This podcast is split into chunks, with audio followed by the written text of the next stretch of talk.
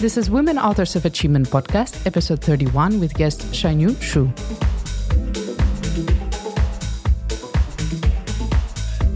Hello, everyone. I'm your host, Daria Suvorova, and welcome to the show.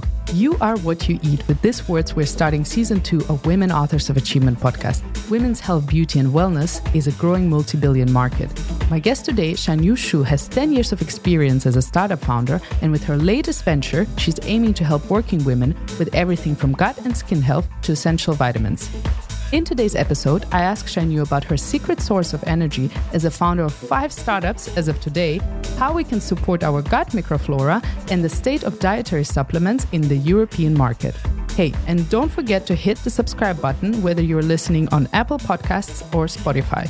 In the meantime, equip yourself with some gut friendly probiotics and enjoy the conversation.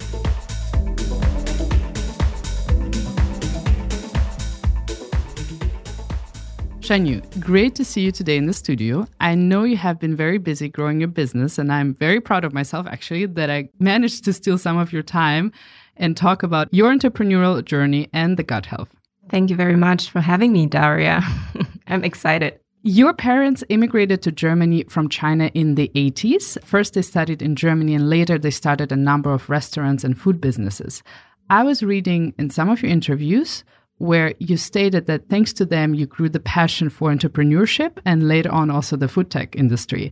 Can you share more on the impact your parents have had on the choices you made in your life?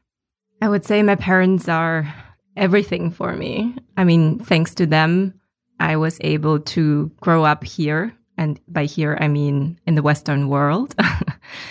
I had all the options in my whole, my entire life. So they worked literally their asses off to, you know, give my brother and myself everything that we ever wanted, every option for education, wherever we wanted to study.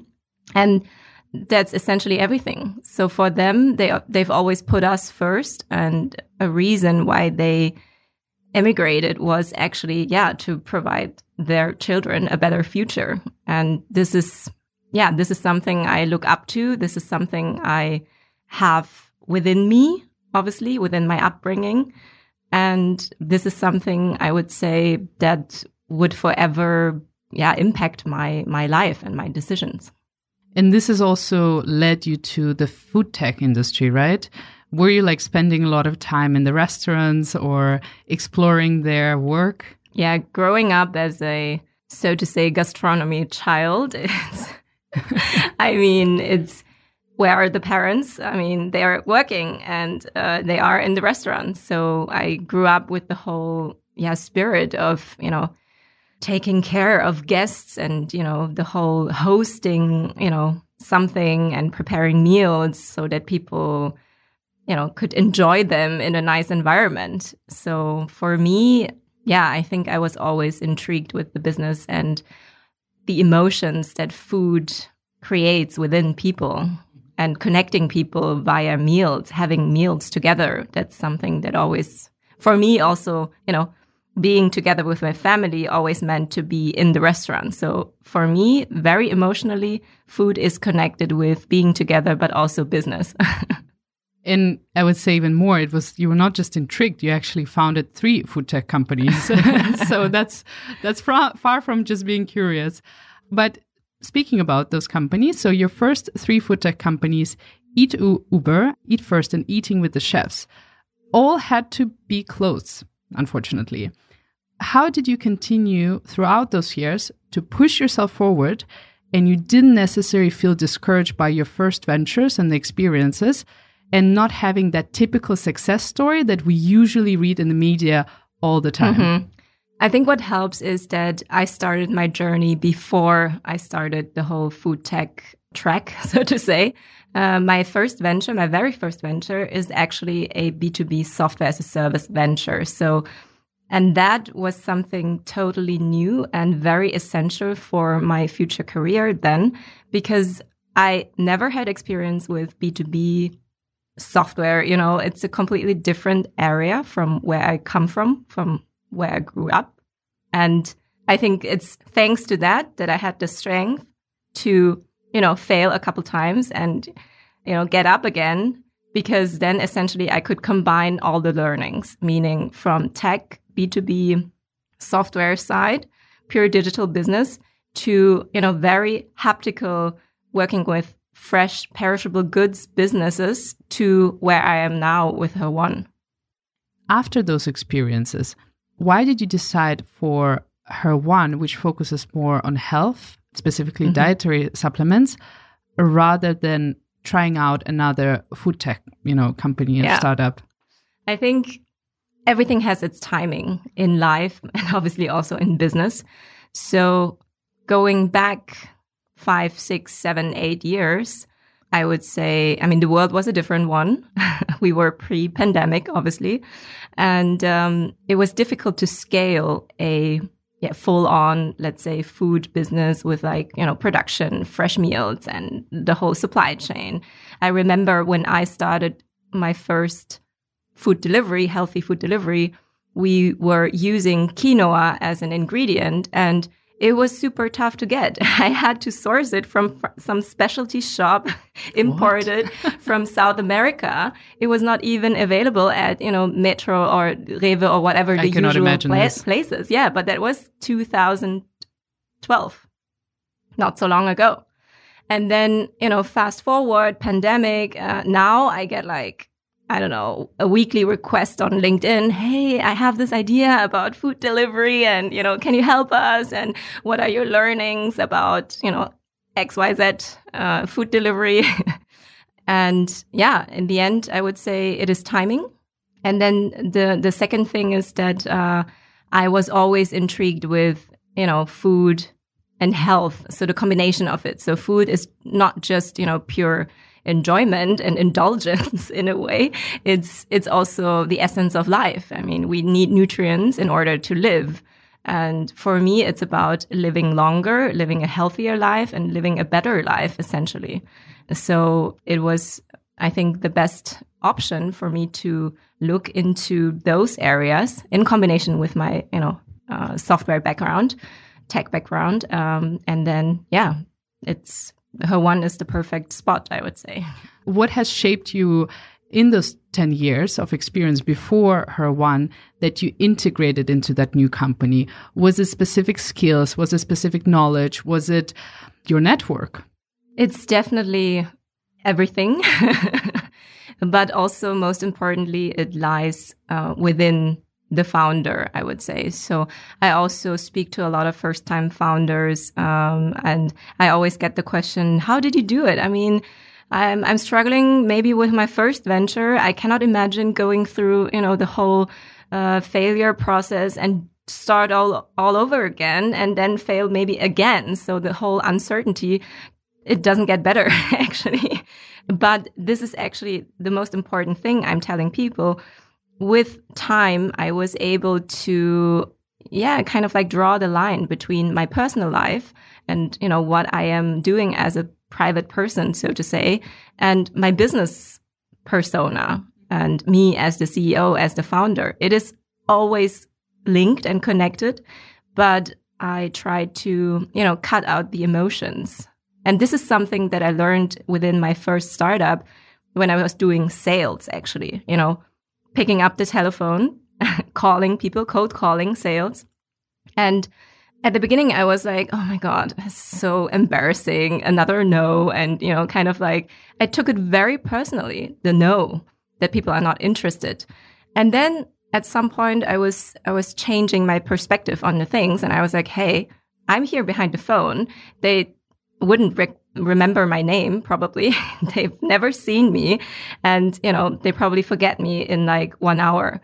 And then it changed my whole attitude also towards, you know, the whole sales process. And this, I think, is linked to my entrepreneurial journey of, you know, being able to start all over again and pursue my dream. Yeah. That's interesting that you say that because that's the hardest part, especially when it's your baby, you know, like you really built it up, you had that idea. And to disconnect that personal attachment to that business that you've been growing, that's the toughest one. And I really appreciate that you spoke about it, that there are possibilities, there mm -hmm. are ways to draw that line because maybe many founders cannot do that and they cannot imagine that. But do you have some also some tricks how how to draw this this line? Well, something practical. Yeah, activities besides work help, obviously. Yeah. so, um, for me, I enjoy obviously cooking, but also you know sports helped a lot. So I was not much of a sports person, to be honest, in the mm -hmm. back, like um, yeah, in the past. So basically, not allowing yourself to be fully consumed with it. Yes. I mean, this is partial, but this is also what makes a founder successful potentially with their startup. If they're like 100% in and they're consumed with it, they're pushing forward and they're contagious with the work they do. I mean, this, yes, but this can be, you know, also you have to draw the line where it gets emotional. So when people reject you or when people say no or, you know, kind of like you cannot close a business deal or whatever, then it's not personal, it's business. So this is this is what I meant with drawing the line. So I am fully committed. I am, you know, I also sometimes get super emotional when someone, you know, says says something about my brand or whatever. Um, criticism is always tough to handle, but I try to kind of like take a step back and kind of like uh, do a couple of breaths, and then I'm like, okay, it's it's business. It's not personal. Correct. And just a few months ago, you closed a Series A investment round of 5.5 million euros, which will help you grow your brand in the Europe. At least that's what I was reading is your intentions. Once again, congratulations. This is amazing news. I was reading back in, I think, July uh, this summer. So, what does this mean to you, Shanyu, and your team? Thank you very much. Um, also, on on following up with this story, I think it has been a yeah, tremendous journey for um, um, myself, but also for my whole team. I think it gives us now opportunities that we didn't have in the past. Um, so yeah, obviously um, adding new talent to the team, but also creating many, many more products for our community and our customers. And that's something I am very, very excited about. Also exciting is that women's health, beauty, and wellness is a growing multi billion market, which is crazy. and you mentioned um, also in a few of your interviews that that generation needs and values are different today than previously. So, how does your company cater for this new generation of working women and mothers that you're serving with your products? Mm -hmm. I think it starts with um, the whole experience of the brand. So we are direct to consumer at the moment, and it means for us that we engage, obviously via social media and online platforms, with our community and customers. And that alone gives, I would say, a different um, experience and different touch points um, that the consumers have with us. And then everything about it. So I moved into this, you know, supplement space. I would say in Germany, people would perceive it as, you know, oh, another pill, you know, uh, some herbs or whatever there is in it. And we tried to change the whole experience of the product linked to the brand. We decided to move into a space, gut health, which is, I would say, very medical and also very maybe also yeah not the most modern let's say one and definitely not chic right? So it's not chic to talk about your gut flora digestion whatever. And we try to break those taboos combined with a product that is very i would say you know nice looking. So we always get compliments about how our packaging is the whole branding the whole you know ci the language how yeah, we transform actually the supplement, so to say, the classic supplement into something new. And this is what is developing in the market. So we see beauty, we see, you know, fashion, we see lifestyle, it, uh, health, it all gets like, it's all moving and moving into one thing, which is essentially also well-being. And then, yeah, we try to create products that always cater to those um, things that people care about. And why do you think it's important for working women specifically to have special supplements? How can this support them mm -hmm. in their daily life? I mean, you and I are working women. I would say we are the perfect target audience. So maybe let's go through when was the last time you cooked a healthy meal for yourself? Oh my goodness, don't ask oh, don't ask me this. maybe 4 days ago? Yeah this is exactly what I am hearing, what I am also experiencing myself as a working woman. Meaning, yeah, there is just not enough time to, you know, handle all the things. And we tend to cut back at ourselves first. So I would say that's a trait that we, we have. I mean, I would say we, we grew up with it, putting everyone, everything first, partner, kids, family, whatever, job, friends. And then it's us. So um, I would say this is this is the reason why we want to you know be the brand and we want to be the health companion for modern women. Yeah, in my defense, I can say that I did buy um, one of your products, Inner Beauty. So I did start uh, with that a week ago. First step. First step is there. But since we're speaking of Inner Beauty, what does it contain? How to consume it? How to consume supplements in general? Mm -hmm. It's a, it's a very good question and also linked to how we create products. So we decided to move into this gut health topic. And, you know, the most important thing is that we don't want to have this medical connection to it. I mean, it is a health product. It is, you know, a dietary supplement, but we actually don't want this medical kind of like medicine connection to it. So we decided to not have a classic pill or powder pill uh, first. We decided to go with powder actually. So it's a drink that you can mix with water or oat milk or whatever you like. Uh, you can add it as a topping to your yogurt, to your meal, just not hot meals. So probiotics are very heat um, sensitive. And then it is the supplement, meaning it supports you whenever you need it and in the most flexible way. And this is, um, yeah, an essential decision that we made how to move into this, this, you know, crowded supplement market to have a product that is more unique, so to say. Mm-hmm. And it tastes nice. but before we go more into uh, gut health, I was also reading that you refer to your customers as a community, which mm-hmm. I found very interesting. Why did you decide for that? And are you trying to increase loyalty with that or are you trying to understand the needs of your customers better what's the the key reasoning here yeah that's i think that's linked to your previous question about you know modern women and the needs of modern women so I want to be part of something. If I buy a specific brand, my decisions are made because I want to be part of that community, essentially. So in everything, in fashion, in food, in all the choices that that's I basically that, that, I make. That's basically prerequisite for any brand, product, or service for today. To me, it is. It is. So it is essential for every successful brand nowadays to think about your customers in a way of a community, and then you know engage with them, obviously, but also try to get their input on topics.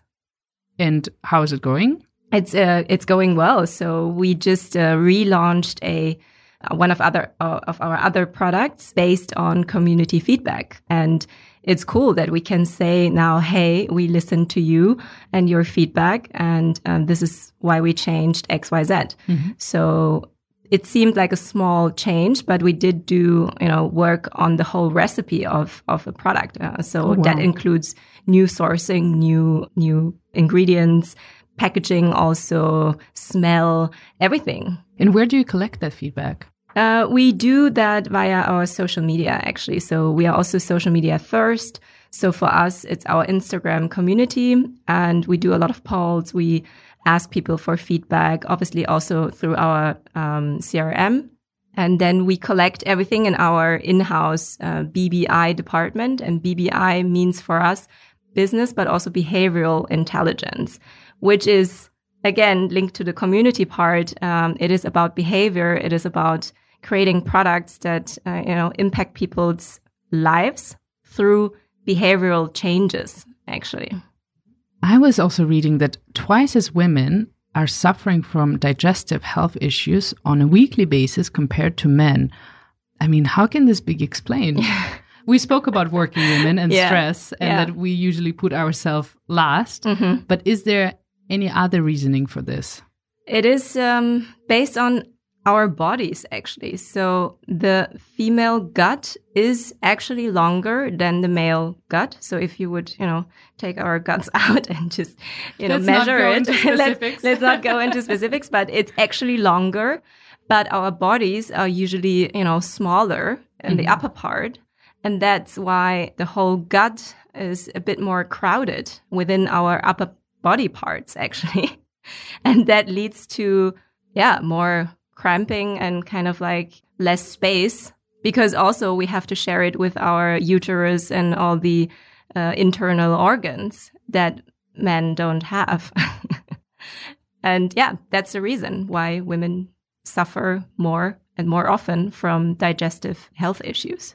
Many experts also say that intestine is like our second brain mm-hmm. and that bacteria living in the intestine are capable of controlling a person at a level of a nervous system, which is fascinating. However, the research in the field of gut microflora and its impact on health and body is still, as I understand, it's in, in its infancy. So these are serious things we're talking about here. This is not jokes. Like this is mm-hmm. uh, has a huge impact on our health and well-being. So, Shanyu, how do you really take care of your gut microflora and how do you recommend others to take care? It is a super new field. Um, I got uh, introduced to it, so to say, via a book, a bestseller in Germany called Darm mit Charme.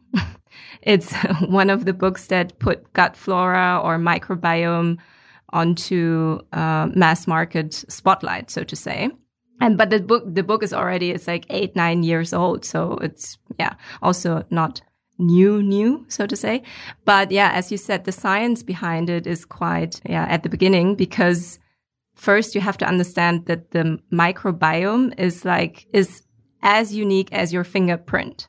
So you get it with your birth from your mom and then it's hard to change it basically so yeah, you either have luck or you don't.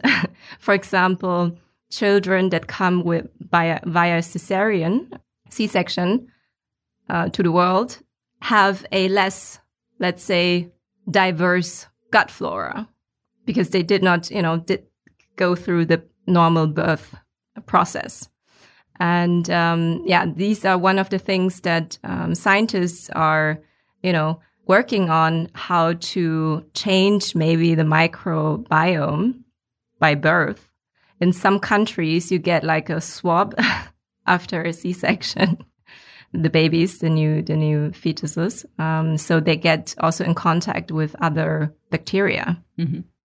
Yeah. So studies have shown that this could be linked to allergies, for example, could be linked to some chronic diseases. It could be linked to a, in general, um, let's say, weaker immune system because also 70 to 80% of the immune system is produced within the gut, actually. So immune system cells. Um, serotonin is produced in the gut. So a lot of hormones and, um, yeah, that impact the well-being, the overall well-being of a person. Which means it can it can also be linked to depression. It can. So, and this is where uh, we stop also as a brand. So we don't give medical advice. Actually, we try to educate people about all the things that are going on in the world. But we also know that as a supplement company, we are not the only thing to do, which is linked to your question. What can people do to, you know, strengthen their gut flora? So first of all, it's actually cutting any types of sugar. So sugar is actually um, the reason for bad bacteria, so to say, to grow. And cutting sugar is the first and most important thing. That includes lactose, which is milk sugar. That includes fru- fructose, which is, um, yeah, in fruits, as low as possible. Then it is cutting back on stress. Um, definitely, because um, we all know it. Traveling somewhere or something, you know, it's stressful, and then the digestion is, you know, weaker most of the times. Third point is eat a lot of fiber. everything that contains fiber. And I think it has been difficult for, you know, fiber, um, because of the whole low carb, no carb kind of like movement. We stopped eating carbs at all, but actually multigrain, whole grain, you know, products that are rich in fiber, um, are super, super important. So, and most of the times they also contain carbs. You see? I mean, everything is good at the end of the day in, in proper amounts. Yes, everything. Definitely. Maybe that should be an approach, not to cutting down. I mean, maybe sugar. yeah. But even there, you know, fructose and, and eating fruits, it's like high in vitamins. So again, difficult to completely. Um, it is. I mean, cut it out. I also don't live on a strict diet, so to say. Um, I think, first of all, it's the awareness that you have to have um, towards your body, what your body needs also in times of stress, in times of for us women also menstrual cycle and then um, yeah listening to your body and then yeah everything will be fine. Back in the times when i lived in the states and i would go to whole foods i would see entire alleys and shelves dedicated to food supplements. Why is the market still so small in germany yeah, everything is bigger and better in the US or in Asia, um, as with most consumer products, I would say. But the awareness is changing, and I see a lot of brands also, you know, the whole fermentation movement helped with the whole gut health movement. So putting that on the agenda. Yeah. So it's, it's again about education. It's about how we, you know, perceive health and food and supplements. I think in the US or in Asia, it's more, yeah, it's, it's part of your daily life. It's actually, it's not, you know, it's not medical. It's actually, it's the preventional part of, you know, not getting diseases, um, in the future or at age. And then for Europeans, I would say it's more like, oh, I only take it because, you know, I start feeling unwell. So it's the whole, I'm taking it to because I'm already feeling that I'm not feeling well. And I think that's something that changes um, in our generation, at least, to really actively or proactively take matters into your own hands regarding your health and overall well-being. That includes, you know, sleeping well, um, drinking lots of water, hydration, doing sports. Uh, that includes everything. It's not Correct, just yeah. supplements. But I'm just also thinking, as you spoke of those different markets in Europe and also I would imagine Asia, the culture of fermenting mm-hmm. things is a lot more advanced than US at yeah. the end of the day we have in Germany sauerkraut, for instance. in Asia, we can find kimchi. I mean, this is not the bacteria that you would find in yogurt or kefir. That's a little bit different, but it also helps uh, the gut microflora. Isn't that culture is already good enough? I mean, for all of us, and maybe US needs to catch up with more with the supplements in a way. Yeah, I think to fill in the gap how many people do ferment their own sauerkraut or, you know, do ferment their own kimchi or, you know, have a kombucha starting culture. So I think it's, it's, it's only a few people and the mass market would always uh, try to get something convenient, a drink, kombucha, for example, or, you know, buying the pre-fermented sauerkraut at the supermarket or eating yogurt, for example. Um, so I think that that will stay, and and that's super important to try, you know, kind of like um, have enough good nutrients in your daily dietary plan. But we try to combine those things and you know be the convenient supplement so to say so all of our ingredients are from natural sources food based so we're actually not or we're actually less medical based in terms of ingredients, we are whole foods based. And, and that's, that's, I think, what is happening in the market. The shift also when I look at US brands, um, they understand the distinguish, to distinguish between, you know, the medical supplements where you just, you know, take any pill and it's kind of like gives you any synthetic whatever vitamin or having food related sources as dietary supplement from a regulatory standpoint, was it difficult to launch this food uh, dietary supplement product in Germany? And is it in general difficult mm-hmm. to launch those in Germany and EU? Um, is the space highly regulated? So I have to watch what I'm saying. So maybe everyone wants to go into supplements now. no, but actually, it's, I mean, it's like in every business, there are advantages and disadvantages. Maybe starting with the disadvantages.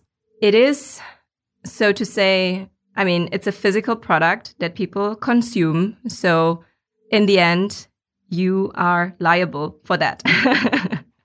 and, you know, from a standpoint, kind of like regarding, yeah, the, the ingredients and the food safetiness and uh, everything included with uh, all these processes, yeah, you in the end are liable for that. So that's a negative point compared to online businesses or pure um, digital businesses. The advantages are that everything within Europe is uh, regulated for Europe. So that's cool. We don't have to look into specific laws, you know, for Bulgaria or Italy or whatever. So everything is regulated. That's a plus. And there is no FDA or something like that in the US. A food supplement belongs to a food product. So per se, it's not a medical yeah, device or it's not medicine. It's food, but it has special regulations, uh, what to claim, uh, what to say, how to say, you know, kind of like the amount of ingredients. Uh, yeah. So if you follow that form, then you are on the safe side, actually. So in your case, if you would be in US, you would not need to follow that form because you're not necessary medical dietary supplement. Yeah. So we are a food-based product. You don't have to comply to that wording I mean, as much. I think FDA includes a, you know, food safetyness, I yeah. would say, in the US. We haven't looked much into that from a regulatory perspective, but we are safe within um, Europe uh, and can, you know, and are comply with all the laws here Correct, for yeah. food safety. I'm just like putting my legal hat and like investigating yeah. now. but as you spoke of Europe, um, this actually brings me to the last question before the last question. Mm-hmm. What are next steps for you? I mean, are you planning to grow your product offering or are you expanding geographically? So, what it is? It's actually both, and uh, that's what I'm super excited about. So, we are launching, I think, um, four, four or five new products until wow. the end of Q1. It's going to be super, super exciting, and we are going to move into new verticals that are not just gut health related. For us, I mean, it's about empowering women and supporting women. So there might be, you know, new areas that we want to tackle. And then the second point about expansion is definitely on the horizon soon, I would say, because for the last years, we have been focusing on German speaking markets. We have tried a lot of things in marketing. We know what works. We know what doesn't work. And we want to replicate it now uh, within Europe. And that's super exciting to, yeah, work with collaboration partners, content creators across Europe that, um, that I also follow personally that are role models for me as well. So that's super cool, opening ourselves up yeah, for more collaboration partners. Well, that's exciting year for you ahead. And where can everyone follow and hear the latest news? It's definitely via our social. so Instagram at her one dot official. Uh, we constantly post news, uh, also internal news and product news. So it's also, yeah, good to follow us there. That's great. So now time for my last question about women role models and women author of achievement. Shanyu, who did you have on your mind? Who would you like to give a highlight mm -hmm. today? when you told me about that question, I was like, oh my God, so many people. And there's so many, many great women that I like and that I want to support. But yeah, I'm going to change what I said before. Uh, when we when we spoke about that, and I want to give yeah a heads up or kind of like kudos to uh, one of my best friends, and she started a company in a very difficult space. And to me, it's, uh, yeah, I'm, I'm really, really kind of like, yeah, for me, I mean, she has been my best friend or one of my best friends for so long. And now seeing her in the business world kicking ass, it's uh, amazing. So I am, yeah, I'm a big fan of what she did for that space. So her name. Yes, I'm intrigued. Yeah. there was so much build up. Yes, I'm like, we need some like drum roll here. Uh, her name is Eva Valerie Gfere. It's a complicated name, um, but uh, she is the founder of Morphize. So it's a uh, fund which uses AI and behavioral data to support early stage founders. Impressive. Yeah it's a crazy space, and I think she deserves a spotlight here. Perfect. Spotlight is given, so hopefully she's also listening to us. As we're wrapping our conversation, Shanyu, I would like to thank you for your time today. I mean, what a recording, what a conversation. I think we covered everything from your founder journey to the gut health uh, to really like how to go over stressful, difficult situations to also dietary supplements market in Europe and the States. And I also got a lovely package uh, as a gift, which is Gut One Mind and Body Pills, which I'm, you know, addition to my inner beauty products. This is perfect. Thank you so much for everything and being on my podcast. Thank you very much for having me, Daria. Thank you for joining us today. You can subscribe to the show on Apple Podcasts, Spotify, or wherever you listen to your podcasts. And please don't forget to leave us a review. We're always excited to read them. If you want to interact with us, the guests, or the podcast listeners, then head over to our Instagram page at waa.berlin. And while you're there, make sure to check our webshop. Thank you again for listening, and we're looking forward to being back soon.